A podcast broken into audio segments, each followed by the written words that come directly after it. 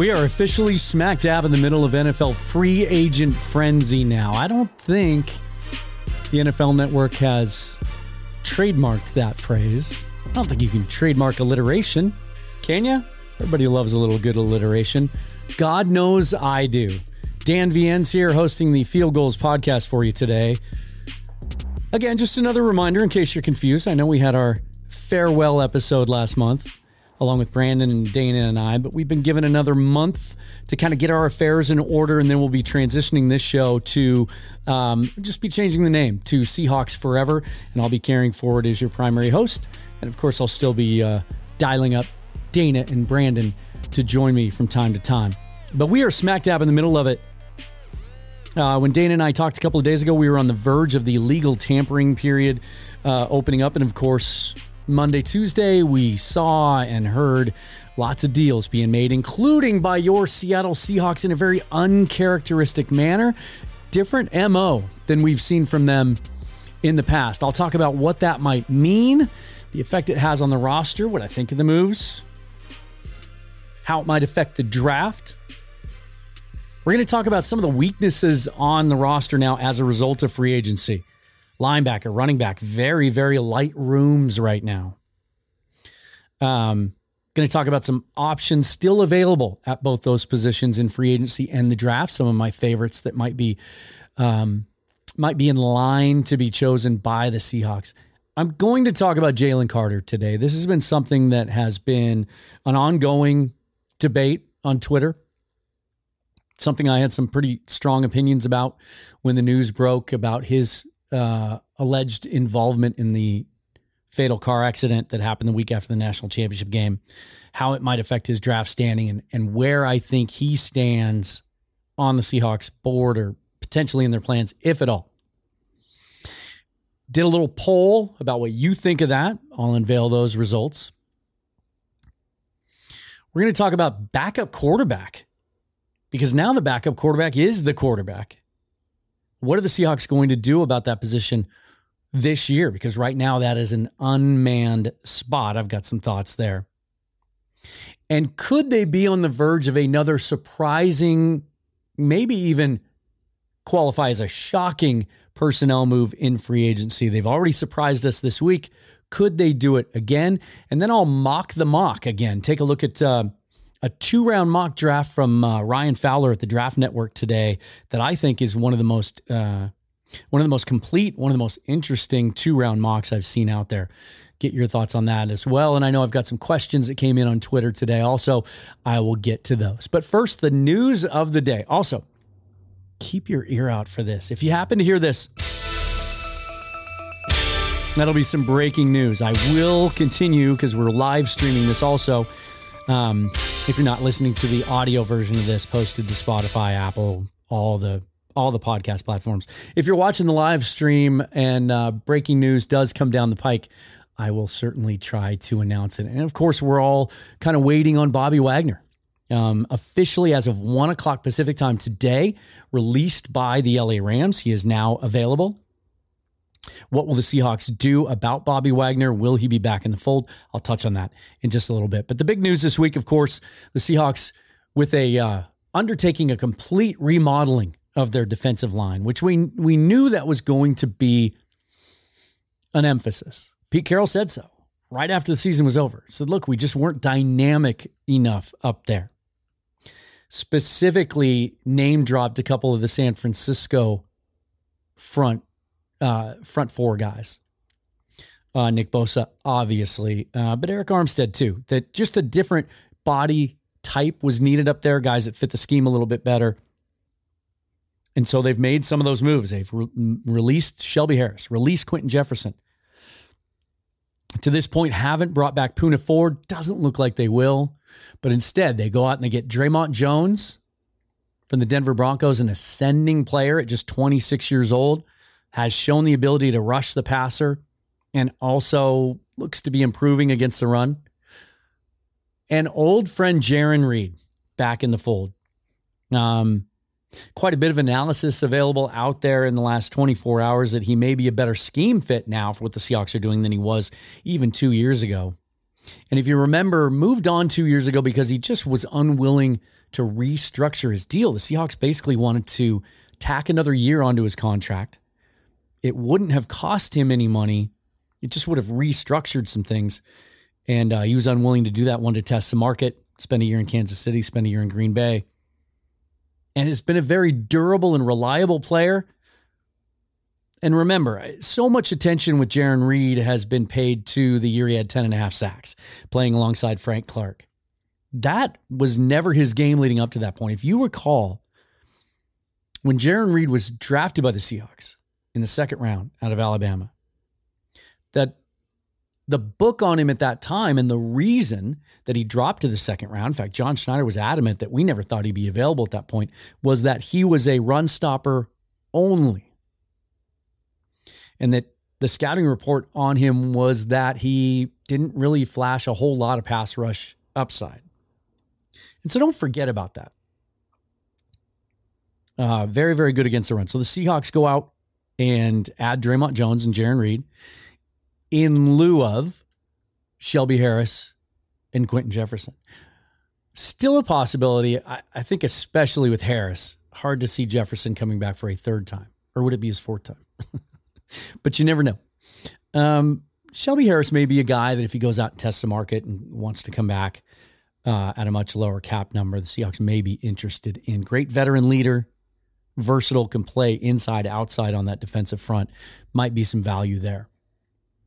And so the the rebuild of the Seahawks front three or front five, depending on how you look at their scheme and what they're doing, begins in earnest. And we've seen the Seahawks over the last 10 years really just not get involved in tier one free agency. They did this year in a big way. In fact, there were reports yesterday that that they actually made a run at Zach Allen, who I mentioned in the show with Dana a couple of couple of days ago as a guy that I really wanted out of Arizona. Thought he was a great scheme fit, another ascending player, guy that could play inside, outside. Uh, could rush passer, could play the could play the run. And reportedly, the Seahawks attempted to sign him and Dre'Mont Jones. Uh, presumably, then, if they had succeeded in that, Jarran Reed probably wouldn't be on board. Uh, but Allen had a lot of competition for his services. His price tag got a little high. They couldn't do both. But just the fact that they tried to says something about how they're committed to changing what's happening up front on defense and also the fact that they don't just want to rely completely on the draft to fix the defensive line. More on that in a moment, and how these moves may impact the draft for the Seahawks, especially the top of the draft. Now, what hasn't happened so far in free agency for the Seahawks? There was a significant run. Again, we touched on this on the show the other day, and it just we could see this coming. There was a run on linebackers. The list of available solid linebackers in their mid to late 20s was significant enough to think that the price would be fairly reasonable for some inside linebackers. Remember, Jordyn Brooks suffered a torn ACL late last year. Probably will start the season on the pup list. Maybe get, gets back by midseason. Cody Barton signs a one year, $3.5 million guaranteed deal with the Washington Commanders. Be interesting to see how he performs there, especially given all the fans that think that he was a terrible player last year. We'll see how he performs for Ron Rivera in Washington. And so, really, the Seahawks linebacker room looks like this Jordyn Brooks, injured, and Jon Rhattigan, the undrafted free agent out of Army. Seahawks did tender him as an exclusive rights free agent. Um, but he he was coming off a major injury last year. Has he really shown us anything? Tanner Muse was not tendered. He did play well in spots after Brooks was hurt alongside Cody Barton. He could still come back. And that's it. And so the Seahawks reluctance or or inactivity so far in regards to the linebacker market may indicate a couple of things. They may have other plans. They may be planning on addressing it in the draft. It's an interesting linebacker draft. Um, a lot of unique inside linebacker types. Not a lot of guys that really fit that traditional 3 4, just slam dunk, will Mike, um, no doubt scheme fits. But then there's Bobby Wagner. Uh, as I said, officially today, as of one o'clock, released and able to sign with anyone. And earlier today, we did see this. Lavonte David, long time, great weak side linebacker, inside linebacker for the Tampa Bay Buccaneers, did sign, re sign with Tampa Bay. It was a one year, $7 million deal, fully guaranteed. Now, David and Wagner both entering their age 33 season both multiple Pro Bowl and All Pro nods. Uh, two of the best linebackers of their generation, for sure. Different players, but still. That may give us an indication of what Wagner's market is. Now, here's the thing the Seahawks, have, as we sit here today, and over the caps hasn't put Jarran Reed's contract up yet. So we don't know the exact first year cap hit, two years, $10.5 million uh, is what what it would max out at. So that first year cap hit could be, shoot, two, three, four million dollars. We don't know. Leaves the Seahawks with somewhere between six and ten million dollars in effective cap space, which is just about what they'll need to sign their draft class. But remember, as I touched on the show the other day, they don't need to account for that money until the after the draft. So it does buy them some time. They could spend all of that this week if they wanted to and have zero dollars in cap space showing on the books a week from now and make a bunch of moves between now and the time they have to sign their draft picks to do that. You can restructure contracts. Um, and we've talked about some of the some of the obvious candidates to do that. Uchenna Nwosu, they redid his deal. We're going to talk about some other options in, in relation to a potential move uh, a little bit later. So linebackers still available. There are some interesting ones in free agency the Seahawks could turn to. Um, one last thought on Bobby, and, and I did touch on it in the last show. It does feel inevitable that he would come back to Seattle. But that $7 million number that Lavonte David got guaranteed, one year, $7 million, I don't think the Seahawks could or would do that. Again, as I just pointed out, they could from a bookkeeping standpoint, but to do anything else, they would have to sign or uh, make some other moves. But you could say hello to Butch, everybody. Uh, sometimes I think he just gets a little jealous and I'm not paying attention to him and just has to create some ruckus in the background. Let's hope it just uh, stops there. Um, they could do a two or three year deal with Bobby that would give him that $7 million average annual value, but they could front load it, add a void year, do one of those. Um, but it, it, will be interesting to see if the Seahawks are willing to go that far with Bobby. And again, um, you know what? Let's let's just check in. Let's just check in and see uh, if there's anything going on at this point. Uh, don't see it. Don't see it at the moment. Um, okay, so Back to linebackers. These are some of the names still available that would fit, make some sense. Drue Tranquill from the Chargers, Kwon Alexander, still just 29 years old. Hard to believe, right? Devin Bush, Jaylon Smith, who's really bounced back. Uh, the one time kind of ascending player for the Dallas Cowboys after they drafted him with a severe knee injury, but uh, was able to piece together a pretty decent career. Played pretty well for the New York Giants last year. Uh, Rashaan Evans, 22nd overall pick in 2018, played 98% of the snaps for the Falcons last year, still an unrestricted free agent. Just a couple of names. There are others as well. And then we look to the draft, and, and we'll get deeper into this over the next month or so, depending on what they do at the linebacker position with Bobby or anybody else over the next week or so. Probably devote an entire episode um, really to each position group, but certainly to the linebackers. Names like Trenton Simpson, Drew Sanders, Jack Campbell, Daiyan Henley. You've heard me talk a lot about those two guys. Noah Sewell out of uh, Oregon. They had their pro day today. Owen Pappoe out of Auburn, uh, Dorian Williams from Tulane, and one of my favorite late round linebackers didn't go to the combine, didn't go to the Senior Bowl, isn't getting any buzz, but just he looks like the second coming of Logan Wilson to me. Is a guy named Bumper Pool, and his name, I'm sorry, like how do you how do you not find a way to get that guy on your roster? But a guy that I like later in the draft for sure.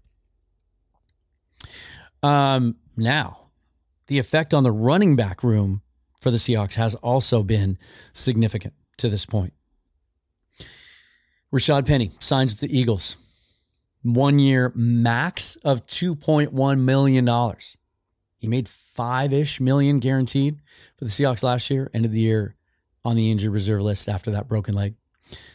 And Travis Homer, this one surprised me, goes to Chicago on a two year deal that can max out at $4.5 million. The Seahawks really valued Homer for his special teams ability and his ability um, as a pass blocker, picking up blitzes, working as a third down back, his ability to catch the ball out of the field, out of the backfield.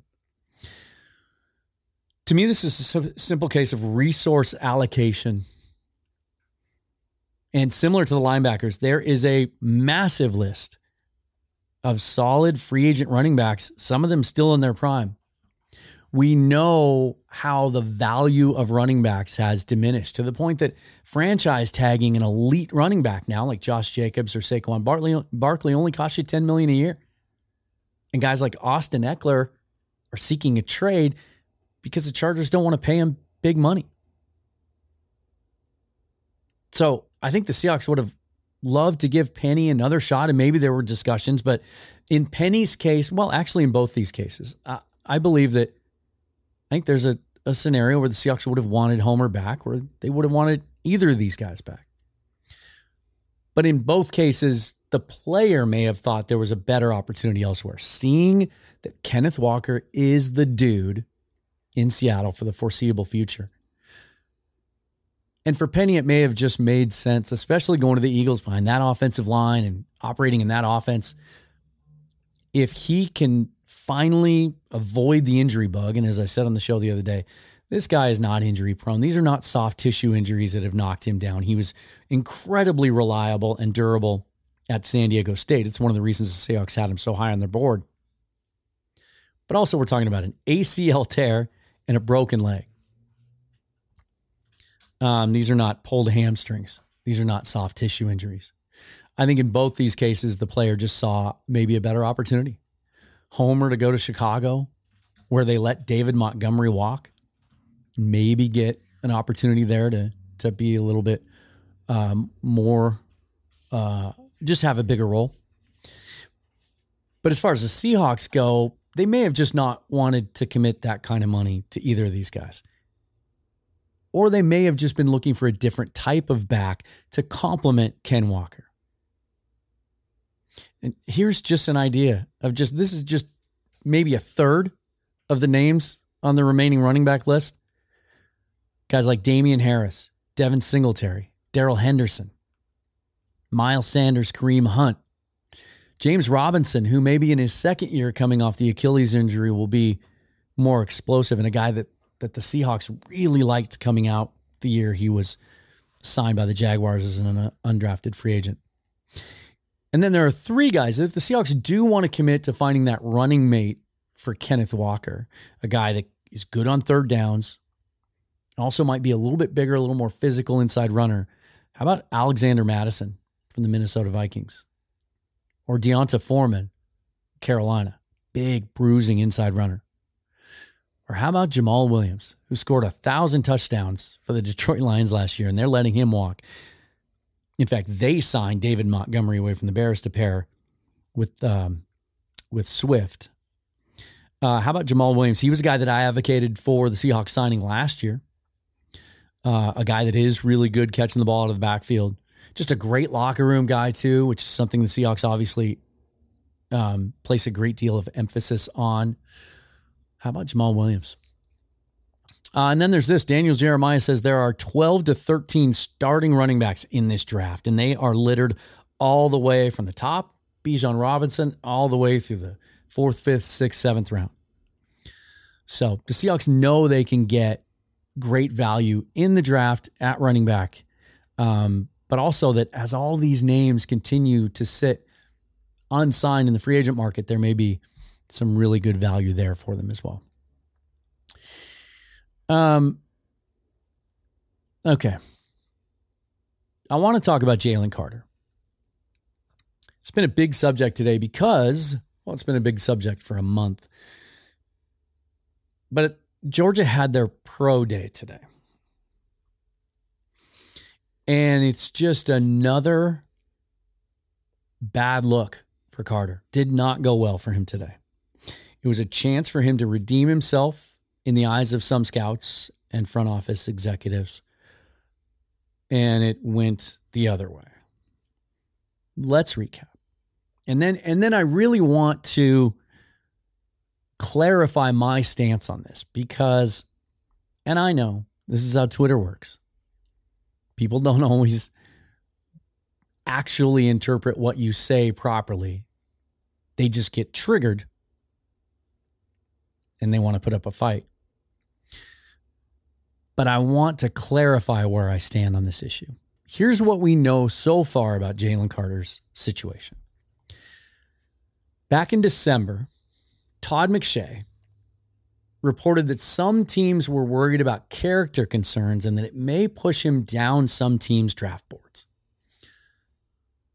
Teammates and coaches ran to defend him. Todd McShay took a tremendous amount of grief and criticism for saying that. It didn't help that McShay's had some personal issues in the last year or two, and people kind of piled on with that too, which was unfair. But that's kind of where the the eyebrow raising started. On the field, he showed flashes of everything that everyone had been saying about him since he arrived in Georgia. A dominant front four player, scheme proof, can play in a 3 4 or a 4 3, can play standing up, can play in the dirt. Um, incredible strength, quickness, athleticism for a guy that size. Guy that's going to push the pocket and affect the run game and the pass game. But in the college football playoffs, we saw him gassed. We saw him struggle with his conditioning. And he even admitted after the semifinal game, can't rem- remember off the top of my head which bowl game that was, that he could be in better shape.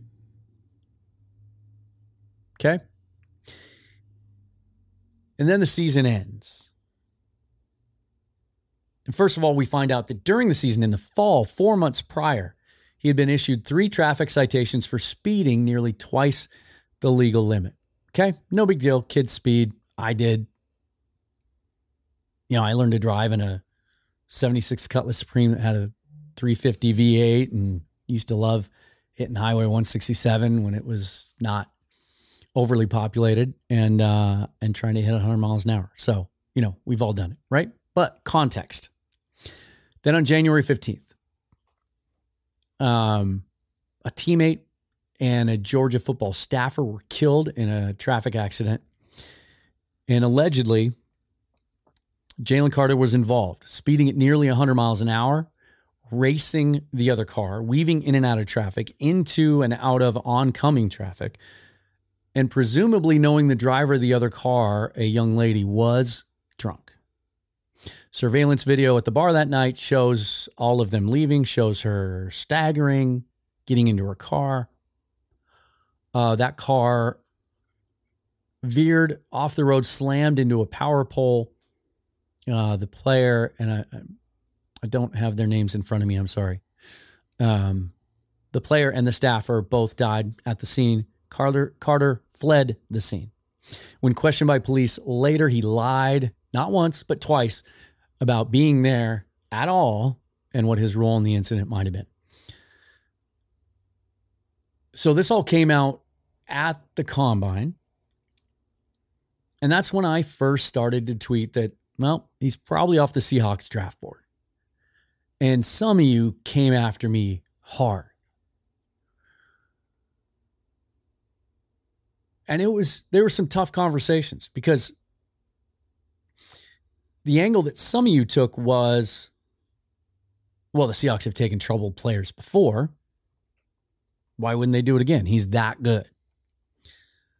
And some of you took the angle of, oh, it was only two misdemeanors that he's charged with. What's the big deal?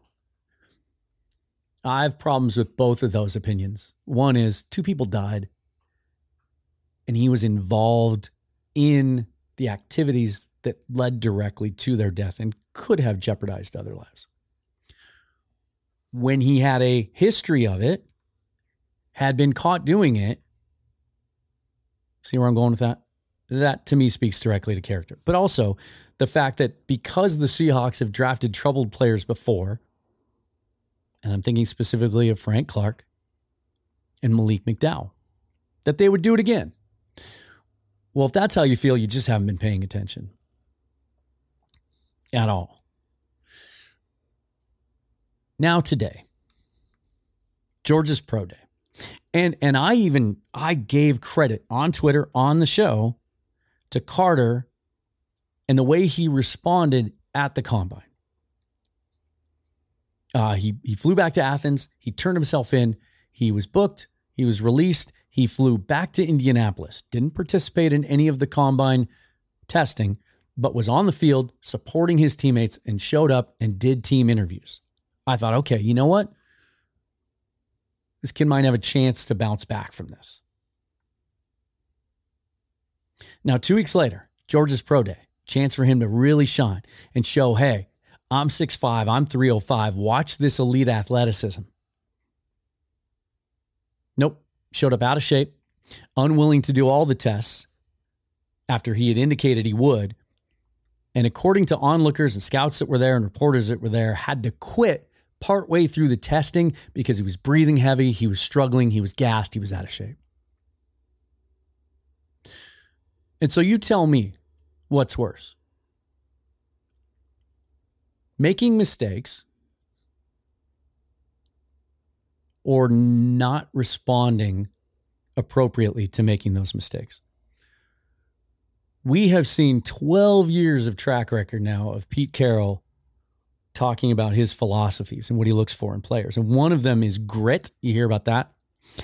And specifically, how that relates to overcoming adversity. There was a time there where they loved drafting players that were coming off major injuries or that had experienced some tragedy in their life and had to overcome it. This kid is under a microscope.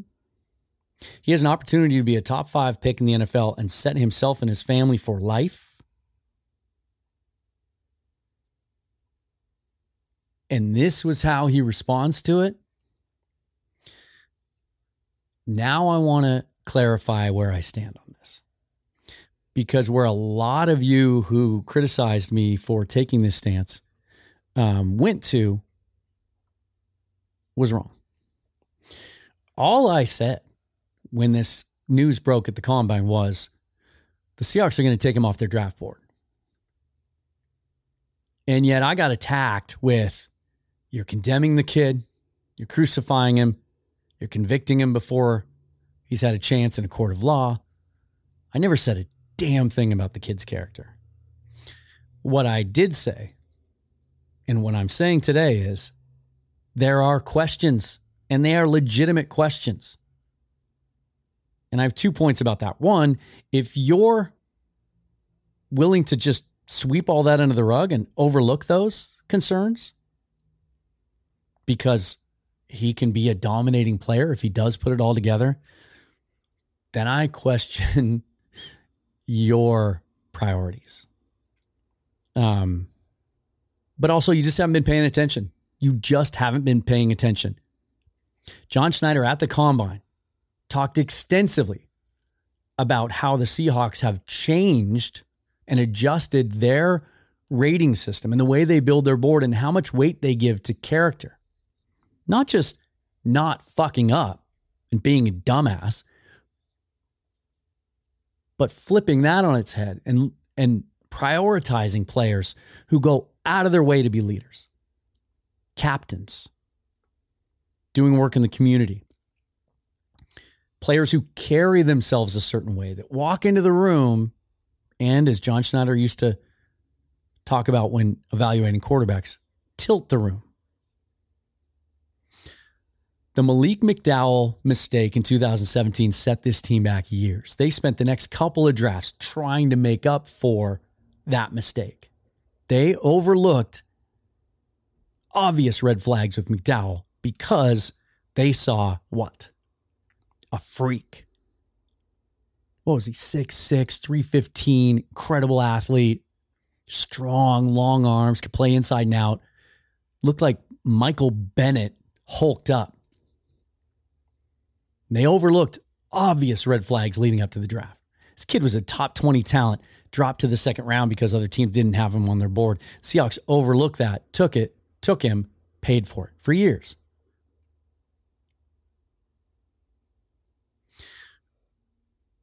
Schneider said at the combine a couple of weeks ago that he has beat himself up for that pick and others um, and that they've changed the way that they look at things. And, and in particular, talked about last year's draft. Look at the guys in that draft. A lot of team captains, a lot of just good dudes, right?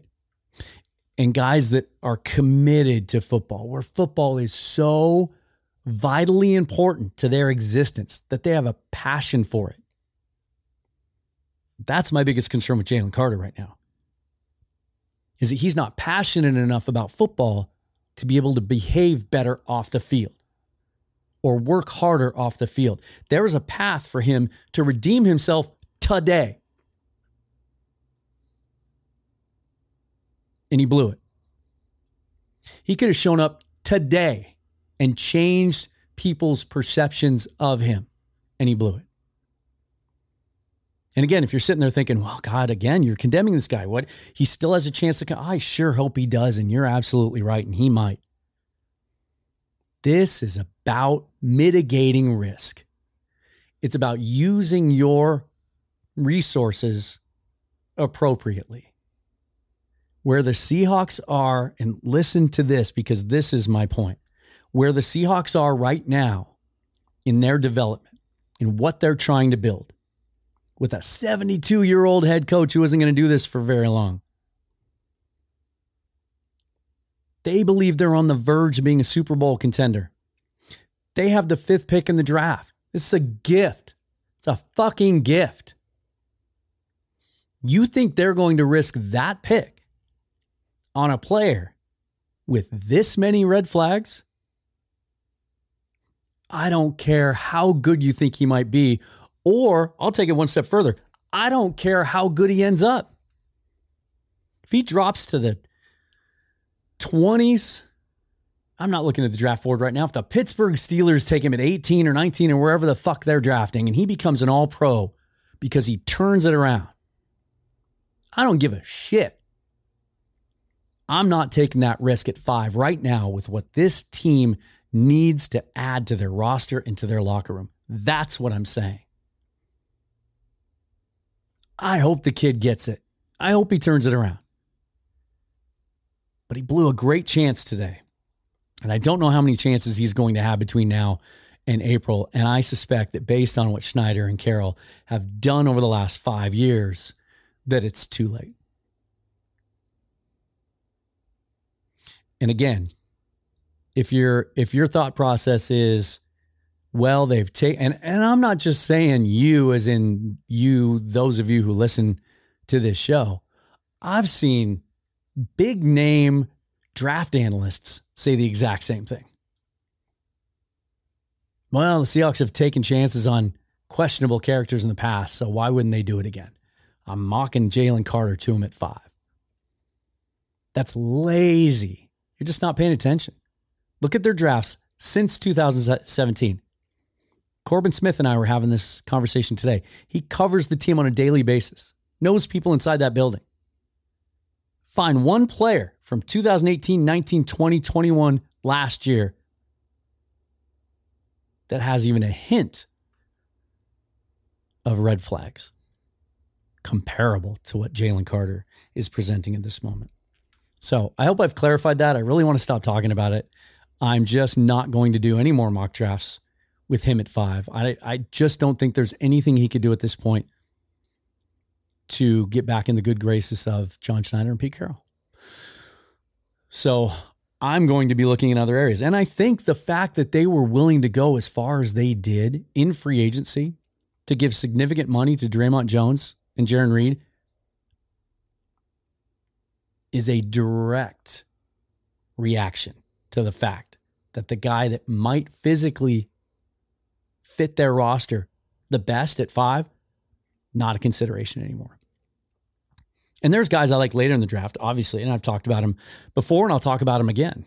Guys that are damn near, damn near as gifted physically as he is, but much, much, much uh, better at conducting themselves off the field, at least to this point. Okay. So I just want to reiterate that. I'm not saying Carter is a lost cause or a bad kid. I just believe that with what the Seahawks have at stake, they're not going to be willing to use the fifth pick on him. So, what's the ripple effect of that? How is that going to affect their draft? Okay. And again, we'll get a lot more into this in the next month. But if you're looking for other options, guys that could fit that role, Keanu Benton, Keion White, Moro Ojomo, Mike Morris, Mazi Smith. Those are the five that I'm focused on right now. And Benton might be the guy that I'll call him Jalen Carter light. Similar body. And you just do yourself a favor. Go to YouTube and type um, Wisconsin versus Michigan State first three plays of the game, watch Keanu Benton. Watch how he affects uh, the Spartans' offensive line on the first three plays of the game. Uh, and he was just as good at the Senior Bowl and uh, turned a lot of heads. Um, and those other guys I mentioned, they're all very versatile. They can play a little five tech, a little three tech, some nose. Uh, Mike Morris is a guy we know they've actually met with. Um, and Mazi Smith is just an absolute beast in the middle, more of a pure nose tackle. But those are just some names to keep an eye on.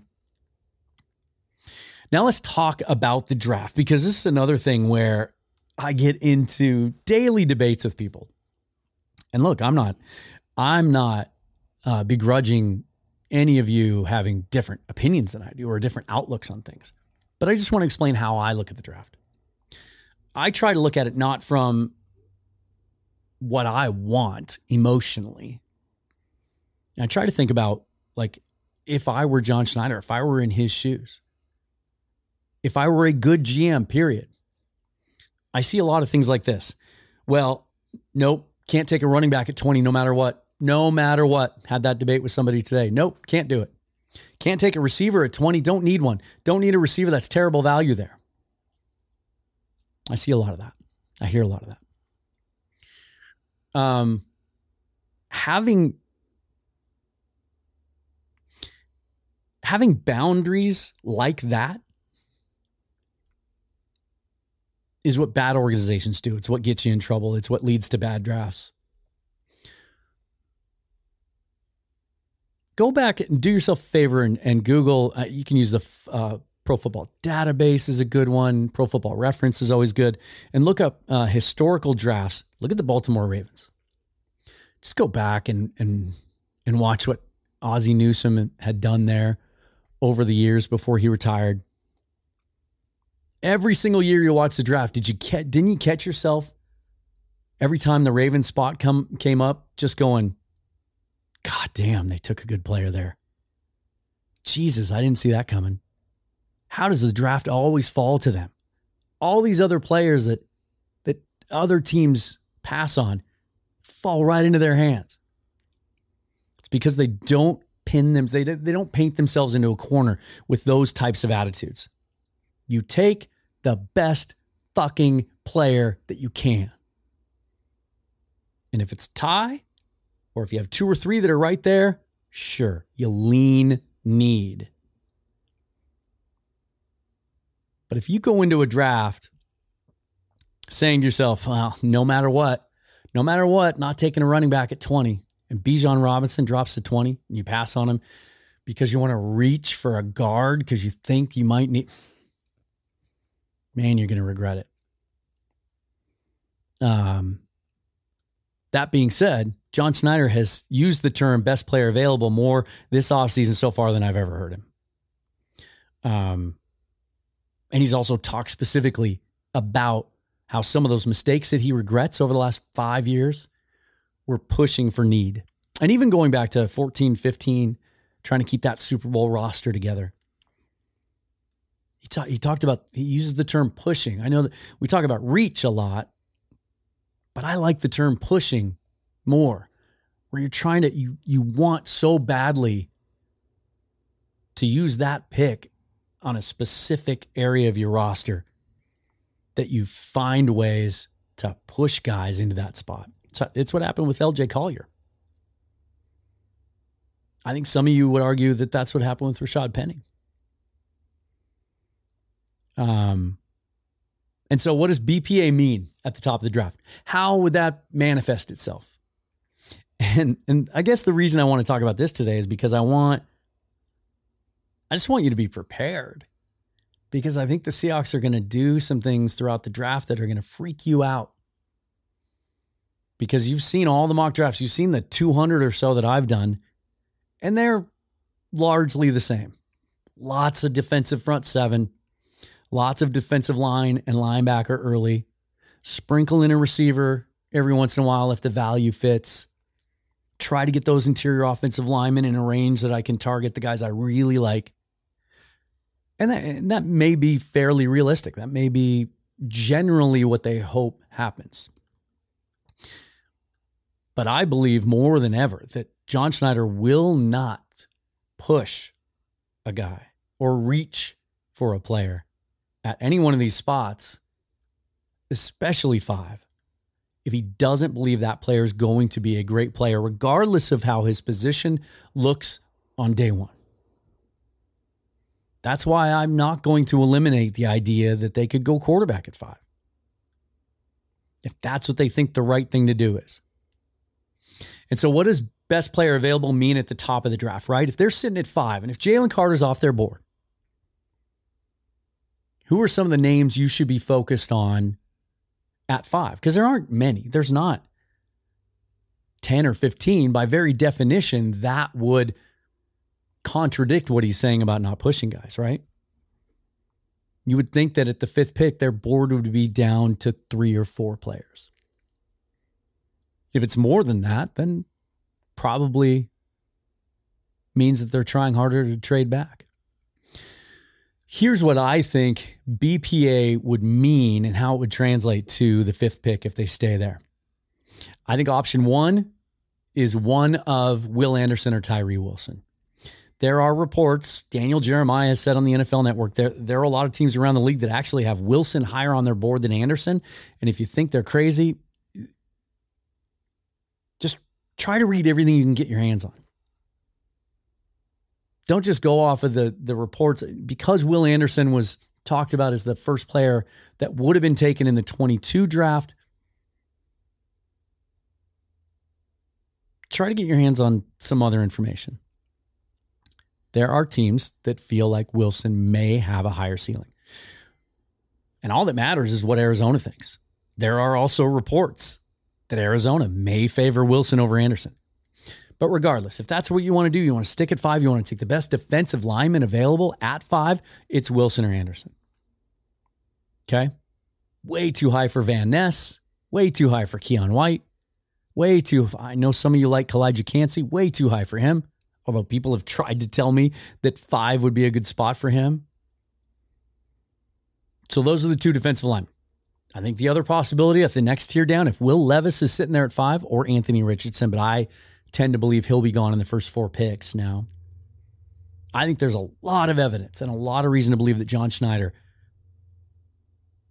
could be convinced that Will Levis is a guy that can be a franchise quarterback for them in the future. I think the next level down is where it gets super interesting. And I think this is where, this is, I guess, the gist of what I'm trying to get to here because I want to prepare you. I want to do you a favor. This is my gift to you as the Seahawk fan watching the draft. And we're going to watch it together. I may live stream the whole thing. I took uh, day one and two off from work, and I may just put NFL Network up and, and live stream alongside it, and we'll react live. if there's going to be a shock at five or seven, if the Raiders trade up, it's going to be one of these, I believe. Peter Skoronski out of Northwestern. But he's a tackle. We don't need a tackle. Some scouts believe, because of his arm length, that he needs to move inside to guard and would be an elite guard worthy of going that high in the draft. Guards typically don't. Or, and here we go cornerback. But Dan, the Seahawks don't ever take a corner high in the draft. They just won't. Who ever said that? The Seahawks ever say that? They just haven't had an opportunity to, so we don't know. The first year that they were here, Schneider and Carroll, they did take a safety in the top 10. Or was it top 15?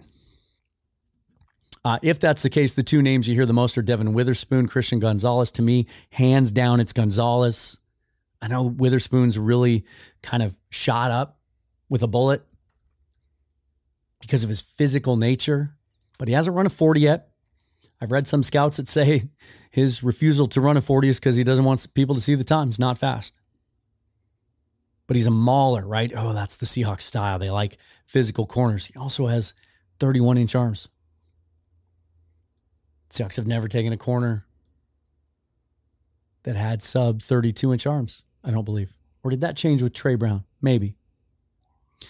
Uh, to me, it's Gonzalez. He was far and away the most, uh, he was an athletic freak at the combine and his pro day today for Oregon. Athletic freak. He's smooth. He's a press man corner. He's tall. He's long. He fits all the Seahawk parameters and thresholds. If they're going to throw a curveball at us at five because they can't trade down, and they don't like either Anderson or Wilson, I don't see that happening. I think this would most likely be in a trade down. They move down to seven or eight. To me, it's it's Gonzalez. Just getting you ready, man. Getting you ready. But they might have another option at corner too. So the the Philadelphia. Let's talk about this. This will be fun. This this episode's taken on a serious tone. Let's have some fun. Uh, Darius Slay was released by the Philadelphia Eagles today. He's still, you know, he's 32 years old, uh, but I think most believe that he's still playing at an elite level. Well, he's going to be too expensive, right? You've seen, and Dana touched on it the other day, um, Quandre Diggs and his recruiting efforts, right? Every single big name free agent that's released, uh, he's trying to get him here. There's Frank Clark, gosh, did, was he in on Shaq Griffin too? Just all these big names and Bobby. Obviously, every day he's out there tweeting things about Bobby. Is it time? Is it time? Um, Darius Slay, Quandre referred to him on Twitter just the other day as his best friend. They played together in Detroit, and then Detroit kind of sent them their separate ways. What if Slay sees an opportunity in Seattle to, to play for a defense that loves their press corners, to play opposite Tariq Woolen, to play with his best friend, Quandre Diggs. And what if it could work money wise because Diggs would be willing to redo his deal? $22 million cap hit this year. 13.5 million of that is in salary. Now, the Seahawks don't typically like to do this, but the easiest way to free cap space with an existing contract, if there's multiple years left on it, is just con- is converting all or part of that salary to bonus. And then you can spread that out. It hurts you a little bit more in later years, but the Seahawks' future cap looks good, and you free up immediate cap space. What if? What if Quandre Diggs was willing to do that? And our our friend Maddie Brown, who's been on our show before, uh, co-hosts the great Overload podcast with Griffin Sturgeon, uh, said, "This isn't my lane, but I'm hearing buzz." And then uh, Darius Slay's wife tweeted some eyeball emojis. So, I mean, if that's not hard hitting reporting, I don't know what is. Here's another way the Seahawks could clear some cap space. Let's talk about Jamal Adams. It's been my belief that the Seahawks are going to give it one more year, see if he can come back from this latest injury, um, because the contract gets a lot easier to move out from under in 24. But if they do a post June 1 cut, it's not that painful this year. There'd be $9.6 million in dead money, but they would save 8.4 million. And this is one of those classic cases of if he if they don't feel like he physically can get back to being the Jamal Adams they were hoping to get when they acquired him, then if you try and you leave him on the roster and you try to get one more year out of him, you know, you're talking 17, 18 million dollars. If he doesn't play, he doesn't contribute, he doesn't become a significant piece of your defense, well, you're out that entire amount. So why not do a post June 1, take the $9.6 million hit, but free up 8.4 million? Um, and here's the thing. Pete Carroll said that, you know, he's doing all the right things you know, Adams is tweeting out or, or putting on his Instagram that he's running without a limp. Um, but Carroll said they're meeting in a couple of weeks. That would indicate a uh, a physical coming up. And he talked. He he he cautioned about you know everything looks good now as long as there's no setbacks. If Jamal Adams comes in in a couple of weeks, and they don't like where he's at physically, maybe they just move on. Do a post June one, clear that money. They tendered Ryan Neal, work out a long term deal with him. And there's some interesting safeties in this draft as well. So, just a thought. Uh, with that in mind, let's see. Let's see what we got here. Let's take a live look at. See if there's anything. Uh, this is not great for the audio only. Uh, I don't see anything at this point uh, this is a bummer. Fletcher Cox resigns with the Eagles on a one year deal. He's somebody that I thought, um, talking to Dana the other day, might make some sense. A veteran uh, that would fit. Be interesting to see the money. Um, you know, the Eagles are, are, really doing some things with their cap. Uh, one year, $10 million deal. That's, that's much more than I thought the Seahawks would have been willing to go. Uh, would have had to be more of a. I don't see anything about Bobby. Don't see anything about um, Slay. Um, Clowney was officially released today um, would the Seahawks have some interest in bringing him back? Remember, he was disappointing here as a pass rusher, but that was never really his game. Uh, was known as an elite run defender with some durability issues, but I think um, I think he played fairly well with Cleveland last, Cleveland last year. Um, I want to talk about two more things before we get out of here, uh, briefly because uh, took a little extra time earlier on the whole Jalen Carter thing. Who's the backup quarterback this coming season? A couple of options. Obviously, if they take a guy at five, that could be it. But I would think that the Seahawks would want to hedge that position before the draft. Uh, a couple of interesting names out there to keep to keep in mind. Um, Gardner Minshew, I think you all know my affinity for him coming out of WSU. He's played played well with the Jaguars when he had an opportunity. Uh, looked good for Philly. Um, had the one game with three interceptions, but did some cool things when he played for Jalen Hurts down the stretch last year. Uh, guy who I think fits this offense well, wouldn't cost a lot, and might want to come back to where he, he experienced his greatest success uh, as a football player in the Northwest here. Uh, he's a free agent. Blaine Gabbert is an interesting one. Um, has kind of resurrected his reputation a little bit from first round bust to a pretty solid journeyman backup. Uh, has been with Tampa Bay for the last three years. He's an unrestricted free agent. They have Kyle Trask, and they just agreed to a deal with Baker Mayfield today, and so he's going to be available. And in 2011, when he came out, there were reports that the Seahawks had them at the top of their draft board, at least as far as quarterbacks go. He's only made two and a half million dollars as an average annual value, average annual value the last couple of years, he might be an option. Um, I've talked about Matt Corral. The Carolina Panthers are shopping him. He's a guy I liked in the draft last year, a third round pick last year, and they missed the whole year with a foot injury. I think it was a Lisfranc or a Lisfranc um, injury.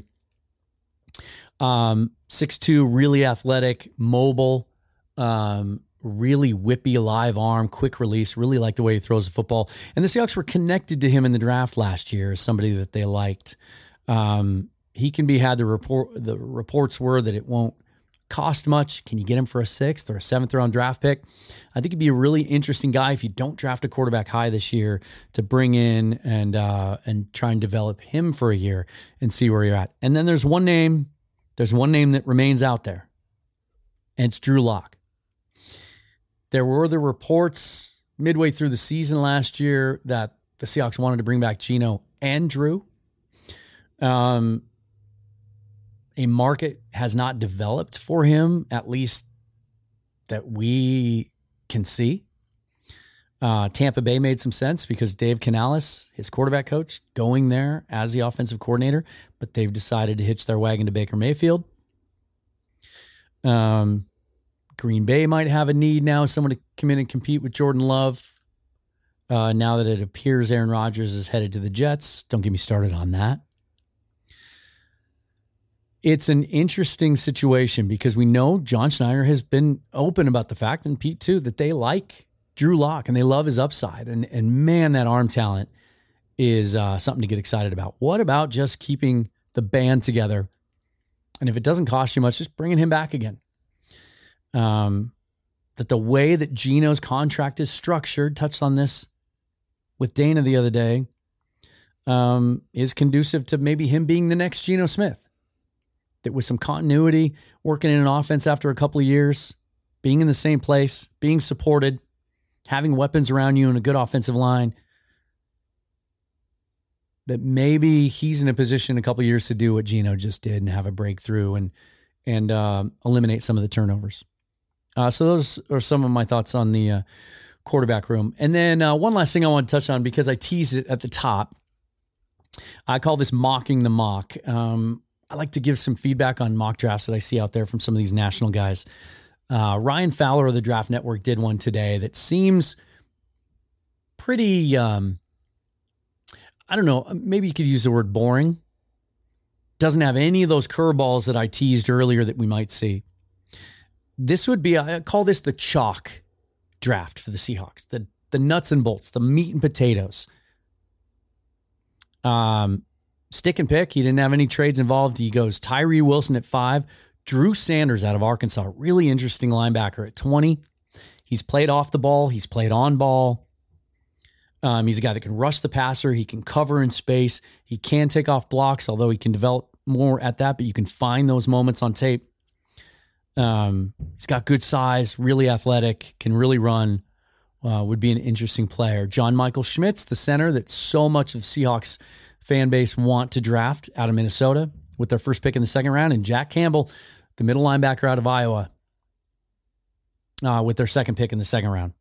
So Wilson, Sanders, Schmitz, Campbell. I mean, that's that. Those are home runs. Those those basically take those those boxes that we talked about earlier in the show that need to be checked and check them, and uh, frees you up after that to really focus on some offensive things. Um, but again, by the time the draft arrives, our perceived needs are going to be a lot different than they are today. The Seahawks are going to continue to sign players. They're going to re-sign some of their own. They're going to bring back some of those some of those lower level free agents, some of those restricted free agents. They're going to bargain shop. There's so many players out there right now, good players that aren't going to get big money. Uh, let's check in on. Um, I had a couple of questions sent in before we went live. Uh, one of them actually was um, related to offense. If the Seahawks only take one offensive player on day one, which position should they target? And uh, in the same vein, another question coming in from uh, Cisco Kid 50. The first one was from Seahawk Nerd, by the way. With two big defensive free agent signings so far, do you think the draft focus shifts more to offense? Maybe a big edge rusher expected. Um, offense, yeah. Get get ready for it. The Seahawks are going to take skill position players at some point. Remember this. And and I think I talk about this every year at this time. I like to go back sometimes, at least once a year, and look at Pete Carroll's introductory press conference when he was hired by the Seahawks. Uh, and he talked about running the football, running the football, playing good defense, special teams, all three phases, running the football, being physical, defense, running the football. But you know what else he talked about? He likes touchdown makers. He wants guys that can score touchdowns. They thought they were acquiring that when they spent a second round pick on Dee Eskridge a couple years ago. It hasn't worked out. Uh, can't stay healthy. Hasn't produced when he was. Um, if there's value, if there's a guy they like at receiver at any point in the draft, they'll pull the trigger on it. And I think 20 makes a lot of sense. When you look at the way the board falls, I know y'all want to take a center at 20. It's probably too soon. I know y'all want another edge or another defensive lineman, but there's a gap there at the end of the first round where a lot of those guys are going to be gone. And to take one of the day two guys at that stage is doing exactly what Schneider said he wouldn't do and pushing someone up their board. That's about where I think the receiver run is going to start. Guys like Quentin Johnston, Zay Flowers, Jackson Smith-Njigba, who I think would be a perfect fit. So would Zay Flowers. Um, Jalin Hyatt, potentially, some people have going in the first round. So I think you, th- there's a good chance you could see offense at 20. What'll be really interesting, and I know people don't want to talk about this, but if Bijan Robinson were to drop to 20, things get really interesting. I think more than likely the Seahawks would be in prime position then to trade down with the team wanting to move up. I think they'd be tempted to take him because he's an elite talent and you just take good football players, right? That's what I say all the time. Um, but I think specifically as far as need goes, and again, we'll know more before the draft arrives. Um, I think that would be a tough one. But receiver makes a ton of sense to me at 20. Let's see if there's any I'm missing. Um, oh, the Jalen Carter thing. Did a poll, did a little quick one hour poll on what would you do? Uh, are you yes on Carter at five, knowing everything we know now about his situation? No or undecided? Came back 62% no, and then split right down the middle uh, with the other 38% between undecided and yes. That seems pretty reasonable. Um, don't see any big questions. So that that's going to do it. Kind of a long episode, lots to talk about, and um, certainly I will I will hop back on and um, and react to any big moves, any big free agent signings. Um, I will certainly be refreshing Twitter over and over and over again over the rest of today and tomorrow. Um, just another reminder again about the future of the Field Gulls podcast. Vox Media is getting rid of all their podcasts uh, for all of their um, all of their NFL sites and uh, and so we're getting the axe as far as Field Gulls go. But they're doing us a solid and allowing um, allowing us to keep the feed. And so Brandon's got his things thing going at at uh, at Seahawkers. So that uh, that's his focus. Dana has a bunch of other things going on, as we've talked about on the show. And so we're going to rebrand this show. It's going to be called Seahawks Forever. I will be the primary host. I'll have those guys on whenever I can, uh, as well as some of the other uh, guests that you've come accustomed to, some of the guys that cover this team locally, and also all the great uh, writing staff from Field Gulls. I'll certainly be tapping into that.